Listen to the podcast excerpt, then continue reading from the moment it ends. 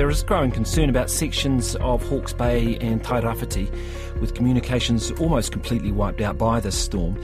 Wairoa in particular is a black hole with cell phones, landlines and internet all down. Cut off by road and phone, its residents are desperate to contact their loved ones. Damage from heavy rain, flooding and high winds have toppled power lines, have cut fibre optic cables and shut down cell phone towers.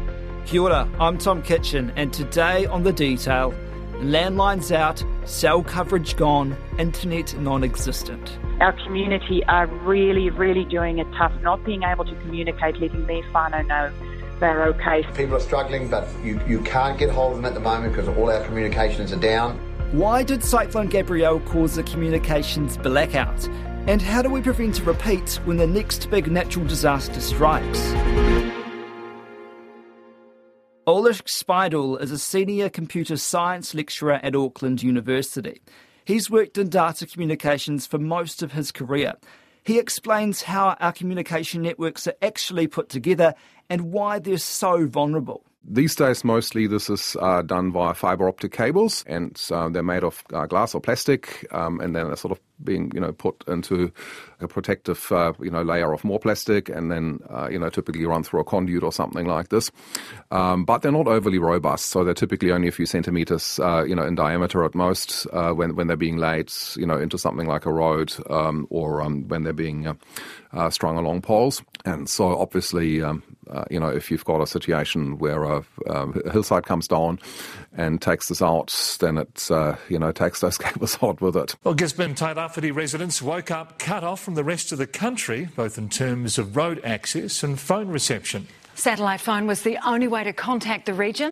In Cyclone Gabrielle, it was destroyed, or a large part of it was. What happened in Cyclone yeah. Gabrielle? So, in, in Cyclone Gabrielle, really two different things happened. Uh, so, um, firstly, um, obviously for cell sites in particular to operate, but also for roadside cabinets, you actually need power.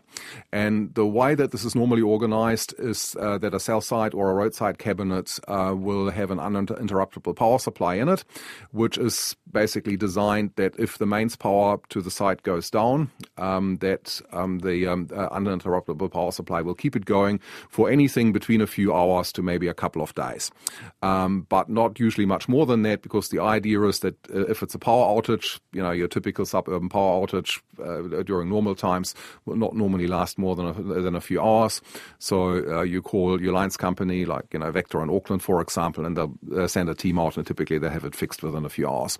Um, so those sites they're basically designed to deal with power outages of that sort of length, but um, when you're having a cyclone and you have widespread power outages. Flooding inundated a major substation, cutting power to thousands of homes and cutting down the mobile network. Because there's lots of slips and uh, lots of flooding um, that's sort of, you know, taking bridges out. This is the Waikare River and this is the Waikare Bridge both your power cables go and also the cables that actually supply those cell phone sites uh, with the phone and internet signals uh, uh, that they need.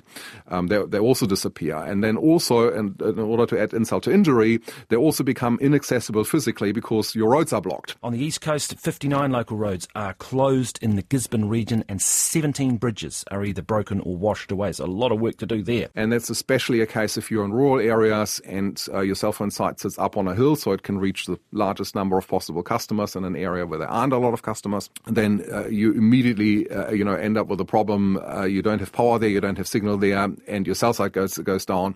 In rural areas, a lot of the cell sites are operated um, by a crowd called uh, RCG, the Rural Con- uh, uh, Connectivity Group, and they are literally jointly owned by all the three big telecommunications companies, Spark, Vodafone, and Two Degrees, and they all operate from the the same RCG site in the area. So if that RC, uh, RCG site uh, loses its uh, loses its connectivity or loses its power, then all of the three networks go off air.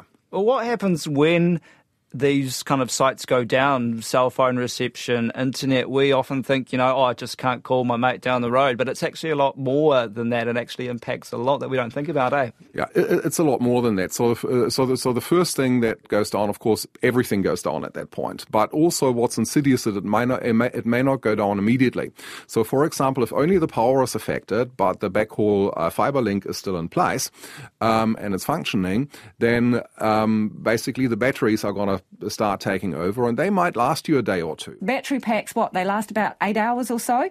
Uh, about about 48 hours. And so you think, oh, we've survived the disaster. The cell phone networks uh, uh, survived the disaster. And then a day later, all of a sudden, the cell, cell site dies. And you don't know, if, as an end user, why this has happened and why you no longer can get cell phone reception. And that's simply because the batteries run out. We have had to write everybody down on the books because obviously no one has cash. We had no communication with. Um, anything with EFTPOS or Starlink or anything like that. So the cell phones, for example, they supply things like EFTPOS machines. Um, they supply cash registers. You know, similarly with you know the wired uh, fiber internet that we have. So if those trunk lines go down, or if the power goes down, we're losing things like EFTPOS. We're losing things like fuel cards. And fuel cards, for example, is something that the emergency services use. I mean, you know, when the police go or the fire brigades uh, go down to the uh, petrol station to fill up, um, they don't use cash. um, they use a, use a fuel card, and that stops working but it's, uh, it, it's, it goes further, of course. It means people can't buy food. There's only two supermarkets here in Napier that appear to be open. They're both Pak'nSaves. People are queuing for around two hours at times to get some basics and they can't reorder anything either because their stock system doesn't work. Um, because again, that's that's usually reliant um, on some sort of internet connection, and so it just piles up. One of the challenges is that a number of those cell phone towers will be operating on batteries at the moment. They're designed to operate on batteries for temporary power outages. Some of those batteries will be getting pretty low. Uh, do they not like think about this kind of you know serious disasters happening like this? Is it just was it just out of their mind?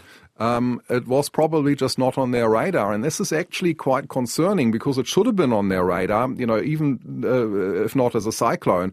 Um, I mean, the Hikurangi subduction zone is right uh, off that area and it runs along the entire coast there. And uh, we know quite well that it's capable of generating earthquakes up to magnitude 9, which is sort of comparable to what happened in Japan in 2011. It was the largest quake ever known in Japan and one of the five largest recorded in the world more than 28,000 people are confirmed dead or missing. This is something that really the authorities should have been prepared for, and they, they should have started asking the right questions a lot earlier. We'll come back to Ulrich later in the podcast, but now let's take a closer look at the issue of preparedness. Richard Mole is a PhD student who's researching infrastructure planning for emergencies. The larger scale events would be more, more my, my focus. So, for uh, example? For example, uh, one bit of work that I'm well aware of was the impacts of a Wellington fault rupture, which would have very big impacts. Well, the shaky isles just got shakier. GNS has revised its hazards model and is now forecasting the amount of shaking in an earthquake is going to be 50% greater than previously thought in large parts of the country. It's that kind of event that I, I look more at, the, the ones which have disruptions of perhaps a week or months worth of outages on the infrastructure networks. So would Cyclone Gabrielle, you know, where would that be on in terms of serious events you would look at? Oh, that would be getting that would be getting into this kind of zone, particularly for those in the Hawke's Bay. Absolutely. What the the events of Cyclone Gabrielle have demonstrated to us that some of these concepts that actually we've been kind of aware of for a while, such as isolation of communities, of power outages, of telecommunications outages, are, are very real. They can impact large communities. There are still communities across Tairāwhiti and Hawke's Bay which remain isolated and are relying on helicopters for vital supplies. So, yes, it's.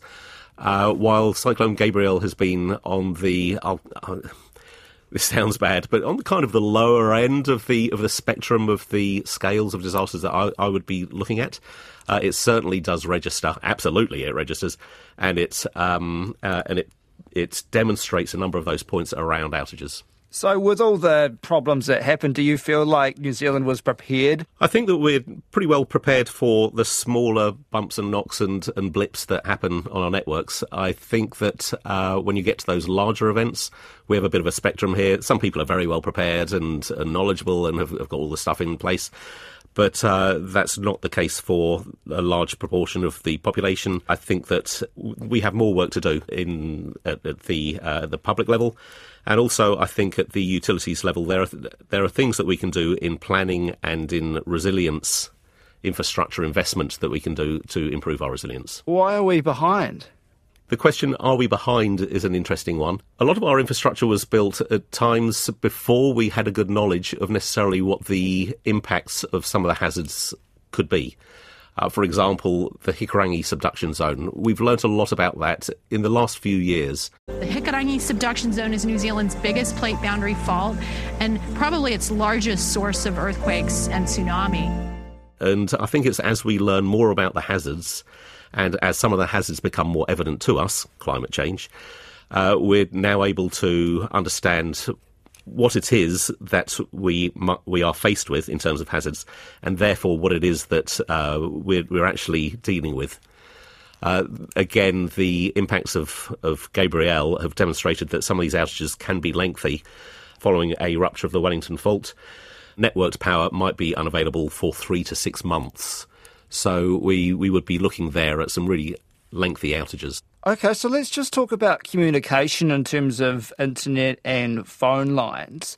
Uh, what was your reaction when you heard that we were out in, you know, Hawke's Bay, Gisborne area for quite a while? So I think of the telecommunications network as being almost labyrinthine in its complexity in some ways, the, the mobile phone landline type tele, uh, telecommunications network there are a number of players or, or uh, operators in the market, and also our networks are quite complex in their uh, in their makeup. So, can you tell us a bit about um, you know cell phone networks and why they're so complicated?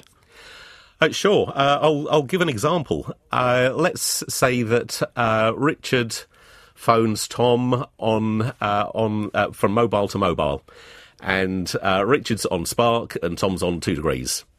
There's an example. Right, so Richard dials Tom's number, and uh, because I'm on Spark, my phone talks to the nearest Spark cell phone tower. The cell phone tower, almost certainly, it might talk to the exchange through a microwave dish, or it most likely it talks to the exchange through a fibre optic cable, which most likely is owned by Chorus. The telephone exchange is most likely owned by Chorus, and that sees that there's a phone call from Richard, and Richard's on Spark it diverts the call to the nearest service platform, I believe it's called, uh, which works out, oh, this is, a, this is Richard's call, he's on our network, I'm going to log this call.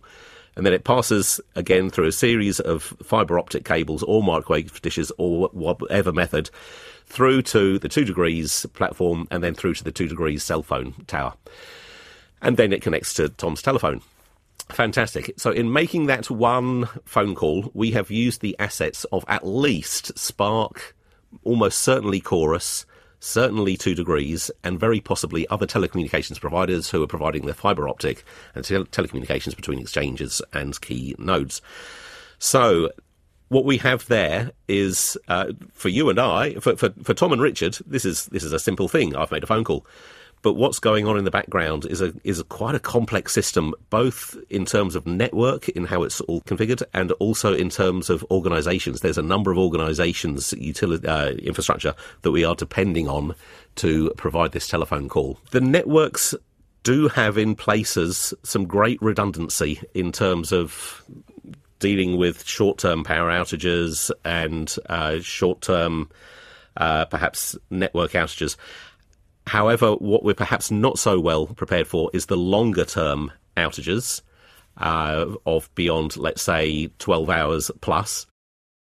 Old fashioned transistor radios have been flying off the shelves in the wake of Cyclone Gabrielle. But there was one form of communication that kept working the radio. The power of radio in the in the public communications sphere. For example, if our mobile phone network or our telecommunications network uh, fails for, for a period, Radio is a great way to get messaging out to explain why there is an outage. Uh, how long the outage might be, some key messages of uh, for people to be aware of. Radio is a medium in New Zealand which we which we use a lot. Uh, according to a Google source I, I searched this morning, seventy percent of New Zealanders use radio regularly, and that seventy percent on average is using radio for nine hours uh, a week. That's a lot of radio usage. There are also a lot of radio devices out there, which means that we can receive those outputs. Radios in cars, uh, handheld radios, whatever it is. Uh, radio is actually a great way to get information out, and also the radio network is, in general terms, relatively robust. Uh, the infrastructure is relatively robust. The infrastructure system for radio, there's uh, it's not as complex as the telecommunication system, and some of the radio assets, uh, broadcast assets, are really robust. And there's something else we've become more familiar with. Starlink, that's something that's been talked about quite a bit. Ngāti Porou iwi members from around New Zealand and the world have come together to deliver urgently required communications equipment in the remote East Cape. The iwi's commercial arm, Ngāti Porou Holdings, in collaboration with other iwi and private enterprises, has chartered a plane loaded with Starlink satellite kits. What is that, and has it worked? Um, yes, it has worked. So what it is, it's a so-called low Earth orbit satellite system, and this is a new thing. So in fact, Starlink is the first low Earth orbit network that's actually uh, been put into commission. You may have laid witness to some bright strings of light shooting across the night sky recently. Shooting stars? Orchestrated drones? UFOs, perhaps? While any of those things would be equally as exciting, chances are what you were really seeing was Starlink at Starlink, uh, their satellites are about 550 kilometers just above the Earth's surface, and uh, they're anywhere between, at the moment with the current constellation, about 53 degrees uh, south and 53 degrees north.